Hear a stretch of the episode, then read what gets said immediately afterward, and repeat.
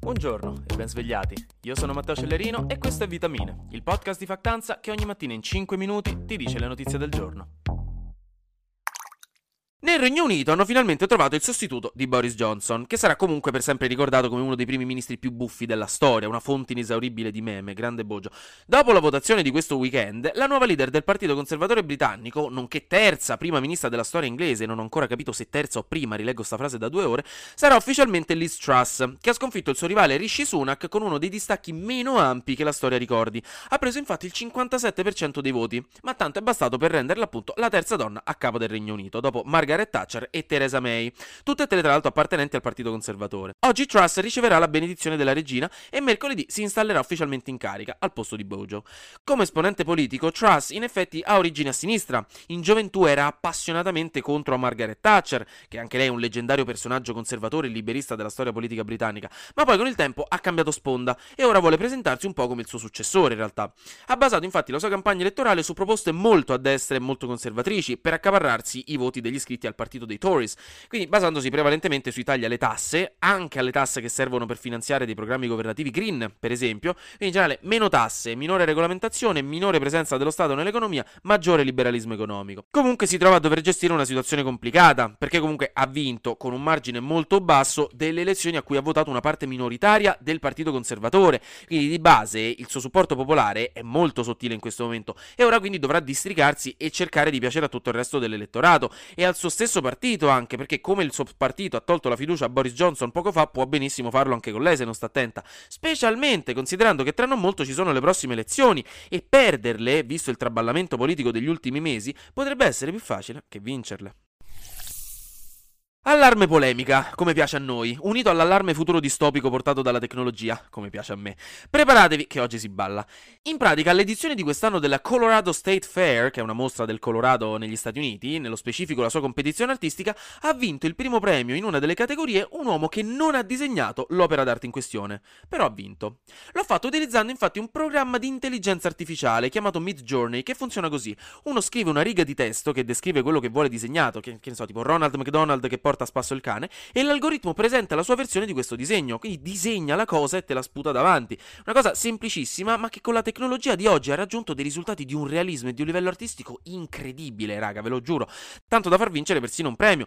Quindi è un'opera d'arte oggettivamente meravigliosa, nel senso, si chiama Teatro d'Opera Spaziale l'opera, adesso se ve la trovo ve la linko in caption così vi fate un'idea, ed è quindi fatta da una macchina. La macchina, quindi la AI, riesce a farlo perché è un'intelligenza artificiale che ha studiato centinaia di migliaia di opere d'arte in tutto l'internet per imparare a fare cose simili, capendo i pattern e gli schemi di quello che consideriamo un bel disegno e riproponendolo in una forma nuova. E questo crea un bel po' di problemi e domande etiche, perché con strumenti del genere sembra quasi che la figura dell'artista vada a morire, visto che è possibile, semplicemente scrivendo una frase, creare un disegno abbastanza bello da vincere un premio. Ma poi, chi può dirsi proprietario di quest'opera d'arte, per esempio? L'intelligenza artificiale? Quello che ha scritto la frase? Il proprietario dell'intelligenza artificiale? E invece che ne è delle migliaia di artisti le cui opere sono state studiate dall'algoritmo per capire in che modo creare un'opera d'arte nuova?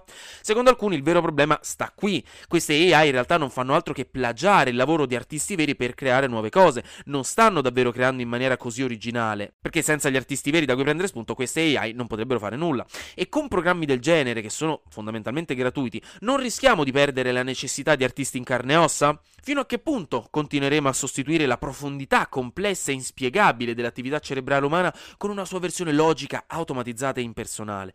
Tante domande oggi, però nessuna voglia di rispondere, perché è mattina presto e nessuno c'ha la forza. Prendiamoli come spunti di riflessione su cui rimuginare durante la giornata, invece che stare attenti a lezione o mentre nonna vi ricorda per l'ennesima volta che dovete tagliarvi i capelli perché sembrate dei capelloni degli anni 70, tanto non l'ascoltate già di vostro, non cambierà più di tanto.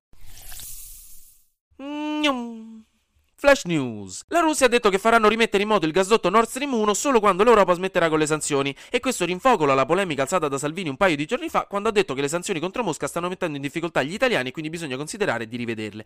Intanto, sempre in Russia, gli ucraini hanno annunciato alcuni successi militari nella parte di Kherson, dove da tempo la Russia invece stava organizzando un referendum per annettere la regione, che stanno occupando da mesi, ma questo referendum per ora verrà posposto, probabilmente anche a causa della controffensiva ucraina. Non so se ve ne eravate mai accorti, ma il retro delle monete ha immagini diverse in ogni paese dell'Unione Europea. europea, e le monete da 2 euro possono essere usate per metterci su immagini celebrative di cose specifiche, quindi possono cambiare. Da noi in Italia, per esempio, le abbiamo fatte per il Papa, per le Olimpiadi di Torino, per i carabinieri, per gli infermieri e i medici nel periodo della pandemia, e ora, dal 2023, anche per Raffaella Carrà, la leggendaria artista italiana, mamma Raffaella, che ci manca ogni giorno di più, scomparsa nel 2021.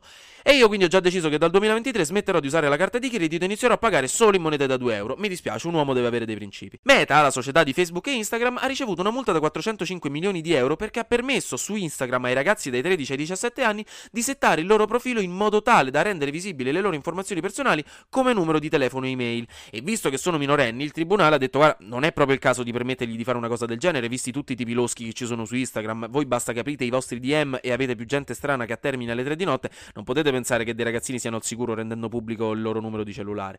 Infine, un bellissimo e super ottimistico studio ci dice che alcuni punti della foresta amazzonica sono oltre il punto di non ritorno, non torneranno mai come erano prima dopo che sono stati incendiati e disboscati a livelli inquietanti negli ultimi anni, quindi top.